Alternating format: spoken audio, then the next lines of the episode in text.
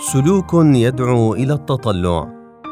بقلم فتح الله جلان ليست العبرة بكثرة الكلام على المنابر. العبرة أن تكون مرآة لحقيقة إذا رؤي ذكر الله.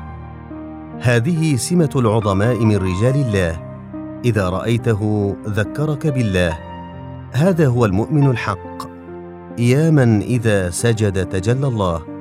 قيل هذا في سيدنا رسول الله صلى الله عليه وسلم.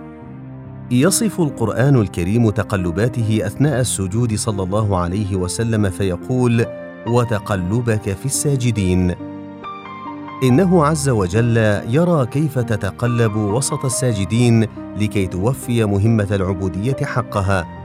يرى كيف تجهد نفسك لكي يصير هؤلاء الساجدون عبادا لله حقا.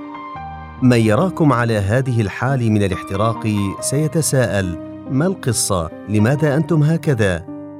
هذا السؤال في الحقيقة فرصة للتعبير عن قضيتكم فرصة لتوضيح سلوككم أو شرحه أو وضع حاشية عليه فرصة ذهبية للحديث عن الحقيقة وهذا هو المطلوب.